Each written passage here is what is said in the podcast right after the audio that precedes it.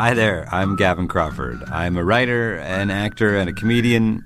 And for the last eight or nine years, I have been navigating life with my mother's increasing dementia. Has it been sad? Yeah. Has it been funny? Also, yeah. That's what my brand new podcast series, Let's Not Be Kidding, is about. It's the true story of my life as a comedian, my mom, and dementia. Let's Not Be Kidding, with me, Gavin Crawford. A new seven part series from CBC Podcasts, available now.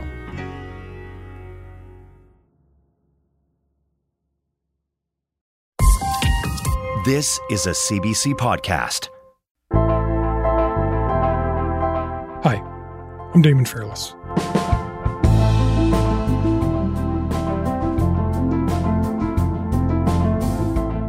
The way Israel defends itself matters. It's imperative that Israel act in accordance with international humanitarian law and the laws of war. That's U.S. Secretary of State Antony Blinken last week with strong words of caution for Israel. It's a significant shift in tone compared to the total support Blinken had delivered earlier in the war. But with the temporary ceasefire over, Israeli forces have begun a brutal second phase of operations, expanding into southern Gaza, set on Khan Yunis, where the IDF say Hamas leaders are hiding out. Meanwhile, people in Gaza say there's nowhere left that's safe. Many have already fled from the north, and the UN says more than 80% of the population has been displaced. With international scrutiny over the rising Palestinian death toll, which is 16,000 according to Palestinian health authorities, there are growing questions about the state of Israel US relations. A noticeable rift has emerged between the United States and Israel, marking unprecedented tension between the two longtime allies. Today, we're asking whether the allies are at odds over Gaza and what the growing strain in that relationship means for the future and for the civilians caught in the middle. Here to explain is Gregg Carlstrom. He's the Middle East correspondent for The Economist.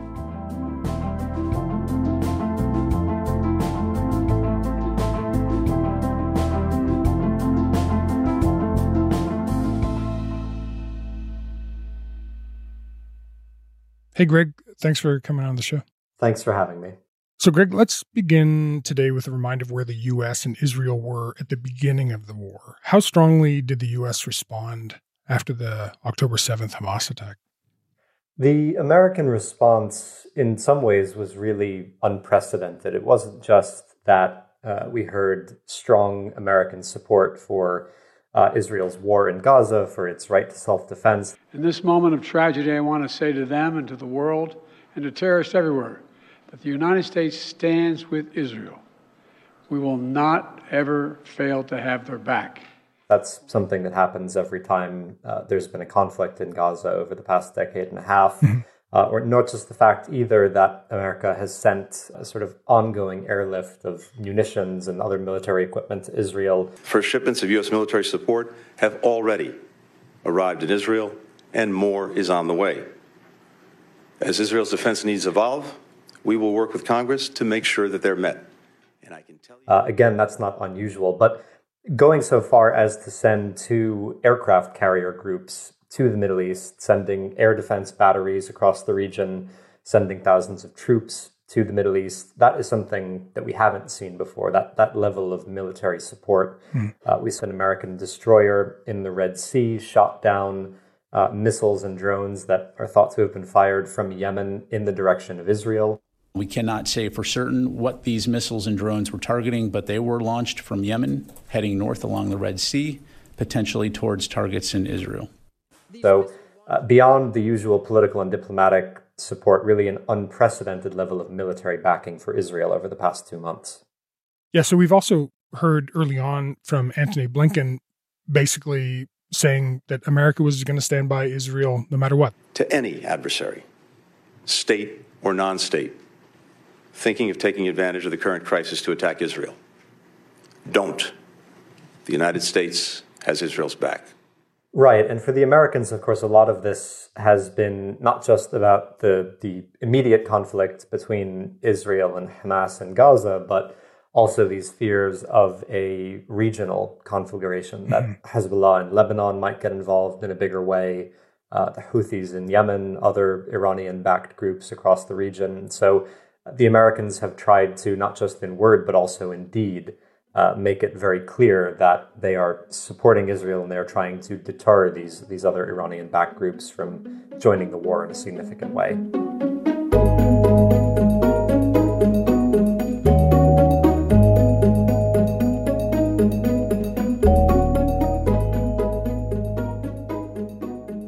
So that that said, you know, given the, the strong rhetoric and the and the strong support, we we have started to see recently some cracks in this uh, unified front. I guess. How would you characterize the state of U.S. Israel relations right now? It's become uh, certainly a bit more tense over the past two months. Uh, if you go back to the days after the October 7th massacre, uh, America wasn't raising any questions about the Israeli response. It was full throated support for uh, the war in Gaza and, and, whatever it was that Israel planned to do. More and more in recent weeks, we've heard from Vice President Kamala Harris. The United States is unequivocal. International humanitarian law must be respected. Too many innocent Palestinians have been killed. From Secretary Blinken. Before Israel resumes major military operations, it must put in place humanitarian civilian protection plans that minimize further casualties of innocent Palestinians. Defense Secretary Lloyd Austin. So we will continue to press Israel to protect civilians and to ensure the robust flow of humanitarian aid. Uh, all of them have begun to raise concerns about, uh, I think, two things. One of them is the tactics that Israel is using in Gaza, the atrocious civilian death toll that we've seen, the increasingly dire humanitarian conditions there. Uh, and then the second issue is this this question of the day after of when the war ends, whenever that is going to be. Uh, what does the situation on the ground look like in Gaza? Who is in control of that territory? Is it Israel? Is it the Palestinian Authority? is it somewhere else? And the Americans are not getting the sorts of answers to those questions that they want from the Israelis. And so they have, in their public messaging, but then much more so in their private uh, remarks to Israeli officials, uh, they have become more and more critical of this war effort. So, so actually, I, want to talk about each of those things uh, uh, in a little more detail. So, so there have been some some direct signals that the Biden administration is shifting its position a bit on the war. On Tuesday, the U.S. announced it will impose visa bans against individuals involved in undermining peace, security, stability in the occupied West Bank. Allies of Israel condemned a sharp rise in attacks on Palestinian civilians by Jews who are armed and who've settled in the West Bank. Now the U.S. is imposing travel bans on a few dozen of those responsible, possibly including their family members as well. But but let's go through each of these major divisions between Israel and the United States right now, starting with something you've already mentioned, the scale of Israel's renewed military assault on South Gaza. So so the US has drawn a bit of a line here, right? Can you can you kind of walk me through that? Right. Since the end of the week long truce last Friday, uh, the Israelis, before the end of the truce, they signaled that they were planning to expand their offensive mm-hmm. beyond North Gaza to southern Gaza. And the Americans made it very clear that if Israel did that, they didn't want to see Israel use the same tactics in the north that it used in the south. But Israel has the most sophisticated, one of the most sophisticated militaries in the world. It is capable of neutralizing the threat posed by Hamas while minimizing harm to innocent men, women, and children. And it has an obligation to do so. What we saw in the north was uh, weeks of ferocious aerial bombardment, followed by a very heavy ground offensive with, uh, you know, armored columns of tanks going neighborhood by neighborhood through North Gaza, uh, which is still ongoing now in, in bits of the north. Mm-hmm. that was to some extent enabled by the fact that Israel told civilians to flee the north, and most of the population of North Gaza has now fled to the south. Yeah. As Israel geared up to to launch a, a, southern part of this offensive, those civilians now have nowhere to go. Right, they are stuck in southern Gaza. They can't go back to the north. It's controlled by the Israeli army. It's it's largely in ruins, and they can't leave Gaza, so they are stuck there. And mm-hmm. the Americans said very clearly, you can't use the same tactics in the South. Uh, it can't be this the same ferocity of fighting because the civilian death toll, which was appalling in the North in the first month and a half of the war, uh, is likely to be even worse in the South. That is what the Americans wanted. That is what they told the Israelis. Judging by what has happened uh, over the past few days since the, the truce ended and fighting resumed, uh, it doesn't seem like that message was really received or acted on. What we've seen uh, in Khan Yunis, which is the, the first major city south of the evacuation line that the Israelis demarcated in Gaza, what we've seen there has been very similar to the north, it seems. It's, it's very heavy aerial bombardment. Uh, it's reports of Israeli tanks going through parts of the city and, and very heavy ground fighting there, and uh, civilians who you talk to in Gaza saying they don't feel they have anywhere safe to go. So, what America wanted, a, an entirely different set of tactics in the south, it, it doesn't seem like Israel has really done that so far.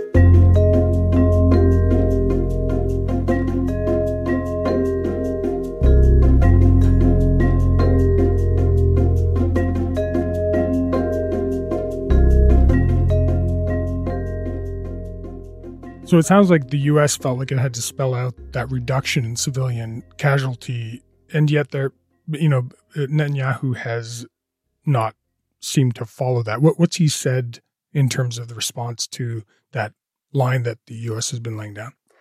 I mean, the Israeli government and the Israeli army, they have paid lip service to that American demand. I think the, the best example of that was uh, over the weekend, the Israeli army released a map of Gaza that had divided Gaza into about 600 numbered zones. And the idea of this map was that the Israeli army said, on a rolling basis, day by day, uh, we will tell Palestinians these are the areas where there is fighting today, and these are the areas where you should flee to because those areas will be safe. In theory, that was meant to try and, and alleviate some of these concerns about civilian casualties. In practice, uh, when you talk to Palestinians in Gaza, they say the map isn't clear. First of all, they're, they're not entirely sure where these zones begin and end. And in some cases, they've been told to leave one area and go to another area, but the route that they are told to take to get there uh, takes them through other active zones of fighting. And then also add to that the fact that, that there are huge issues in Gaza right now around electricity, internet connectivity, just getting in touch with people to even get that message to them. So on the surface, yes, this this is a bit of an effort by the Israelis to to take heed of America's concerns, but in practice, it doesn't seem like it's amounted to much. So, U- U.S. Defense Secretary Lloyd Austin has publicly called out Israel's military strategy. Can you go into what he said on Saturday? What he said, I think the the crux of it was that Uh, if there is a, a, a, truly appalling, not just civilian death toll, but you know humanitarian conditions in Gaza during and after the war, then Israel risks turning a tactical victory in Gaza into a strategic defeat. So I have repeatedly made clear to Israel's leaders that protecting Palestinian civilians in Gaza is both a moral responsibility and a strategic imperative. That is mm-hmm. certainly something the Americans, after decades of counterinsurgency wars in Afghanistan and Iraq and elsewhere, uh, have some familiarity with. And, and so trying to put that not just in, in humanitarian terms or moral, idealistic terms, but trying to say very clearly to the Israelis that whatever it is you think you're trying to achieve with this military campaign in Gaza, the idea is to remove Hamas from power, prevent it from ever being a threat to Israel again. But uh, Lloyd Austin's argument was that if you do that in such a way that, that creates widespread civilian suffering, you're going to end up, whether it's allowing Hamas to survive or, or giving rise to some sort of group very much like Hamas uh, in, in the days and, and years to come. And, and, so, but the Israeli army hasn't seemed to, to heed that, though. I mean, I'm just thinking of the past few days. We've seen some of the heaviest bombardment of the entire war, according to the UN. We have, and that is what both uh, that is how both Israelis and Palestinians describe it as well. I think for the Israeli, for the government and the army, there is a feeling that there's a ticking clock right now. The Americans have yet to call for a ceasefire. Joe Biden has been very clear that he does not support one right now. But uh, again, the messaging is getting tougher. And then add to that that much of the world wants to see a ceasefire, including even some of Israel's other allies in the West. And so from the army's perspective, they have a certain window in which they can continue that uh, this this campaign in Gaza. That window is closing, and they want to do as much as they can in whatever time is available to them. And so, rather than doing what the Americans wanted them to do and, and going in quite slowly in a piecemeal fashion into southern Gaza, uh, they seem to be moving quickly because they, they feel like there is a ticking clock.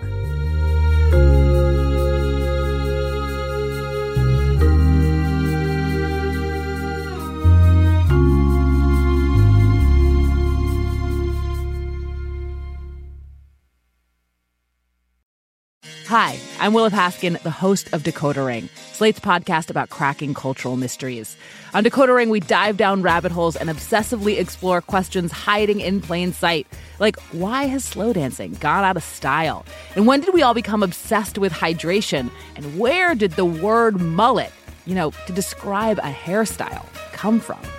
That's Decoder Ring, named one of the best podcasts of 2023 by the New York Times.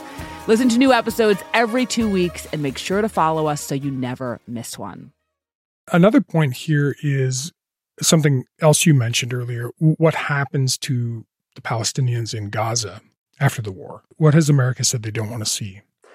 Secretary Blinken has set out uh, what he calls his five no's for the Gaza war and, and for what comes after the Gaza war. And mm. on that list are things like no reduction in the territory of Gaza and no forcible displacement of the population of, of Gaza outside of mm. the territory. Um, that is America's position. What we've seen from Israel over the past few weeks often flies in the face of that. Uh, the Israeli government has said and has told America, has told Arab states that it plans to expand the buffer zone between Gaza and Israel. So, in other words, expanding the amount of territory in Gaza on which Palestinians are not allowed to live, work, etc. That that is de facto a reduction in the territory of Gaza. Mm-hmm. Uh, in terms of displacement, uh, that hasn't happened yet. The Egyptian government has adamantly refused to allow Palestinians from Gaza uh, to enter Egypt, with the exception of a small number of uh, dual nationals and people who are severely injured being taken for medical treatment in Egypt. But uh, there has been talk in the Israeli government over the past two months about trying to do exactly that, trying to push a, a large chunk of Gaza's population mm. outside of the enclave, at least temporarily, uh, during the war. So these are America's demands. Israel's positions often uh, fly in the face of, of American demands, and not only on that, but uh, on questions like who will govern afterwards. America would like to see the Palestinian Authority come back to Gaza. It controlled Gaza uh, until 2007 when Hamas threw it out. Mm-hmm. Uh, Prime Minister Netanyahu has said multiple times now that he doesn't want to see the PA come back to Gaza. Israeli state broadcaster Kan broke the story of a closed door meeting between Netanyahu and members of the Knesset, where the Prime Minister reportedly said not only will there not be a renewed Palestinian Authority in Gaza after the war, there will also be no Palestinian Authority in Gaza at all. America has talked about some sort of an Arab peacekeeping force to uh, operate in Gaza after the war. Netanyahu has said he doesn't support that idea either. Uh, he de facto at this point uh, is is pursuing what looks like it will be a prolonged occupation of Gaza, which was also on Secretary Blinken's list of no's. So there are real divergences in, in how these two sides see the, the post-war order. And, and so these divergences that you know this is really these are questions of of how the war is being fought not necessarily whether the war should be fought so but let, us talk for a moment if we could about some of the things that the US and Israel fundamentally agree on about this war I think the, the biggest one is you know, for Israel in the wake of October 7th, their entire view of Hamas has changed. They thought that this was a manageable threat on their borders. They don't see it that way anymore. After 1,200 hmm. Israelis killed and, and hundreds more abducted, they see this now as an intolerable threat that they have to get rid of. And on that, America is in full agreement. And that is why Joe Biden, when he publicly uh, swats away calls for a ceasefire in Gaza, mm-hmm. he keeps coming back to that idea uh, that Hamas, if it, there were a ceasefire now, it would be allowed to survive and, and would remain a threat to Israel. And then that also ties into, for Biden, what he would like to see as, as sort of a post war, hopeful, optimistic outcome of uh, this leading to a renewed peace process, a renewed effort at a two state solution. Hamas has been a spoiler for the peace process since the early 1990s, since the Oslo Accords began. Um, and that is why, that is another reason why he supports getting rid of it. That is not something that the Netanyahu government supports, but that is something that uh, some people in the center and, and on the left politically in Israel also agree with.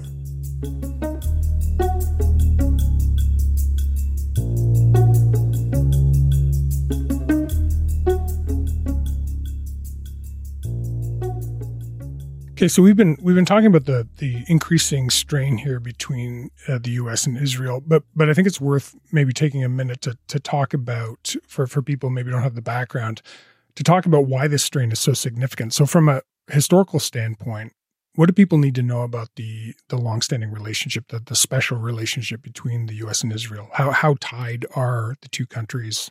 It is, uh, if you want to talk about uh, Israel's diplomatic relationships, uh, they don't get much older than the relationship with America. The United States recognized Israel moments after it was established as a state in 1948. In a tense atmosphere, the Assembly hears a statement of momentous importance read by United States Delegate Jessup.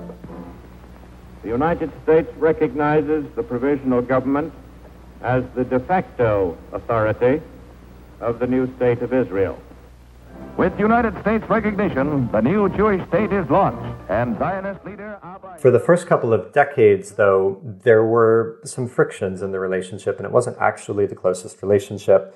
Uh, during the Suez Crisis in the 1950s, for example, uh, the Americans were not on Israel's side. Mm-hmm. The, the diplomatic and military component of it took a few decades to evolve, but it has evolved to a point now where America is by far Israel's closest ally, provides it with several billion dollars a year in military aid, uh, provides it with a reliable veto at the United Nations Security Council. Anything that uh, either America or Israel deem an anti Israeli uh, resolution by and large is vetoed by the United States at the UN. Uh, and it's one of the few foreign relationships that for decades now has been a bipartisan issue in America. Both Republicans and, and Democrats historically, up until quite recently, uh, were united in their, their political support for Israel.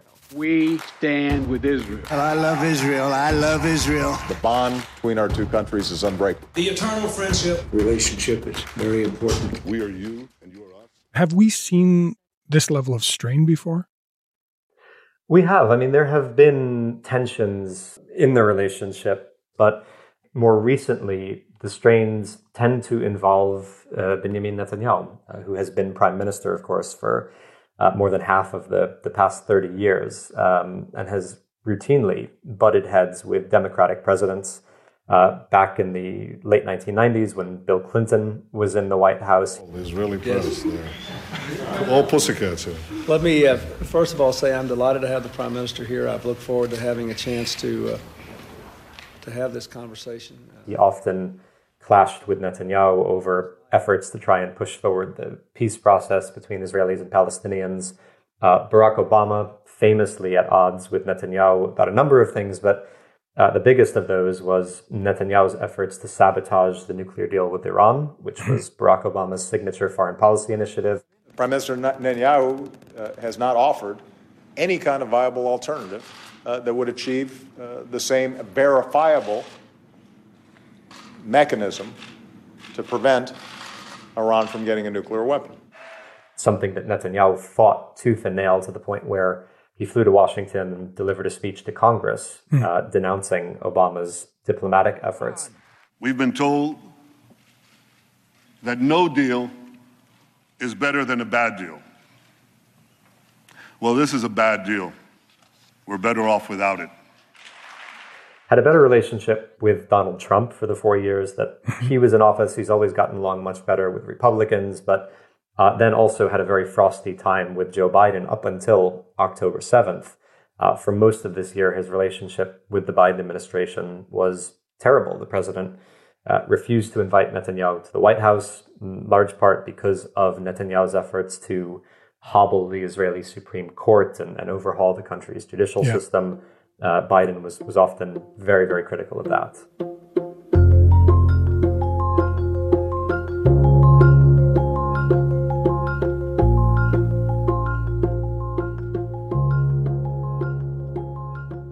Okay, so despite the public disagreement, the U.S. is still supporting Israel with significant amounts of military aid.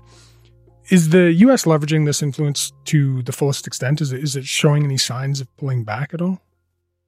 I don't think it's leveraging it as much as it could. I'm, I'm also not sure that, given the realities of American politics, uh, a president heading into an election year would be willing to, to use that sort of influence. Um, You know, I think a good example, as you mentioned before, this this idea of uh, visa bans on violent settlers, something that the the State Department announced earlier this week, and the idea there is that we have seen uh, a big uptick in settler violence in the occupied West Bank, settlers attacking Palestinians and their property. The videos are everywhere. Daily evidence of Palestinians being violently attacked by Israeli settlers, often armed, and in some cases, murdering Palestinians, burning homes, businesses, and cars. Something that was widespread even before October 7th, but has become an even bigger problem over the past two months. And so the State Department said that it was going to start imposing visa bans on uh, some of these violent settlers. I, I think two issues with that as a policy. One is that the sorts of settlers who are involved in violence against Palestinians, they're deeply ideological. I don't think they're going to be deterred from burning down Palestinian olive groves or uh, attacking Palestinian farmers because they can't take their kids to Disney World. They can't get a visa to the United States. I don't think that's a, a real deterrent. But then the bigger issue is, you know, you have to look at settler violence not just as an individual phenomenon, but something that exists in the context of a half century plus occupation of the West Bank. For America to treat this as just a problem of individuals, I think shows you that it wants to do something symbolic, but it doesn't want to go further and say threaten sanctions on the Israeli army if it doesn't start fulfilling its responsibility to protect Palestinians. The Biden administration doesn't want to do that. Arguably, it can't do that going into an election year because uh, it could be politically damaging for a, a president who's already facing big questions about his reelection. But they're settling for symbolism rather than doing something more substantive. Mm-hmm. You talk to some people in Washington who will tell you that you know they think the Biden administration is almost a dinosaur in the sense that uh, you have this president who, uh, not just in, in terms of policy, but his own ideology, the way President Biden talks about Israel, he is deeply personally committed to the state of Israel in a way that many younger Democrats are not. And it's entirely possible that whoever is the next Democratic president after Joe Biden uh, will not feel the same sort of, of reflexive, ironclad support for Israel that the current president does. All right, Gregg, thanks so much. It's, uh, it's been great talking to you. Thank you.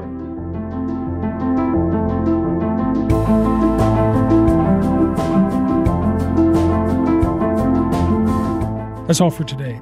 Before we say goodbye, I want to leave you with an update from a guest we spoke with a while back.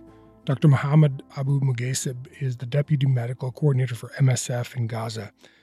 We wanted to know how he was doing this week, so we reached out. And here's part of the voice note he sent us. What I can say, I mean, the situation is really getting worse and worse. I mean, after get, asking the population to move to the south, and the majority moved to the south, and now they are attacking the south and doing ground operation in the south area. Uh, south, north, I mean, Gaza City, all are the same bombing, striking. I mean, maybe you can hear the drones that doesn't stop at all, that make you crazy. Uh, situation is becoming, I mean, hospitals are almost not functioning and the, there is no more hospitals functioning in the north. Now we can say that Gaza is, uh, I mean, it says no living zone for human beings. Uh, people are getting, uh, I mean, we are in the starvation era. Uh, there is no more food in the market. There is no aids enough entering. People really, you can, you know, can they look like zombies? I mean, I mean, they look really like zombies here. The people now, because there is no food.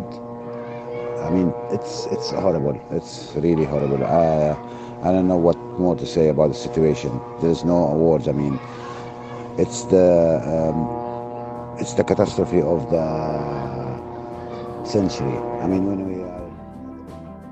All right, I'm Damon Fairless. Front Burner is back tomorrow. I'll talk to you then. Thanks for listening.